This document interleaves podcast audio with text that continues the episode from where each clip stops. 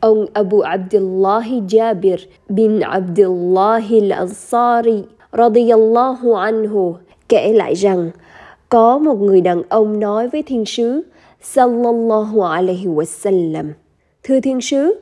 theo người nếu như tôi chỉ dân lễ Salah bắt buộc nhịn chay tháng Ramadan chỉ làm điều halal, tránh xa mọi điều haram và không thêm hay bớt việc gì cả, tôi có được vào thiên đường hay không? Thiên sứ đáp được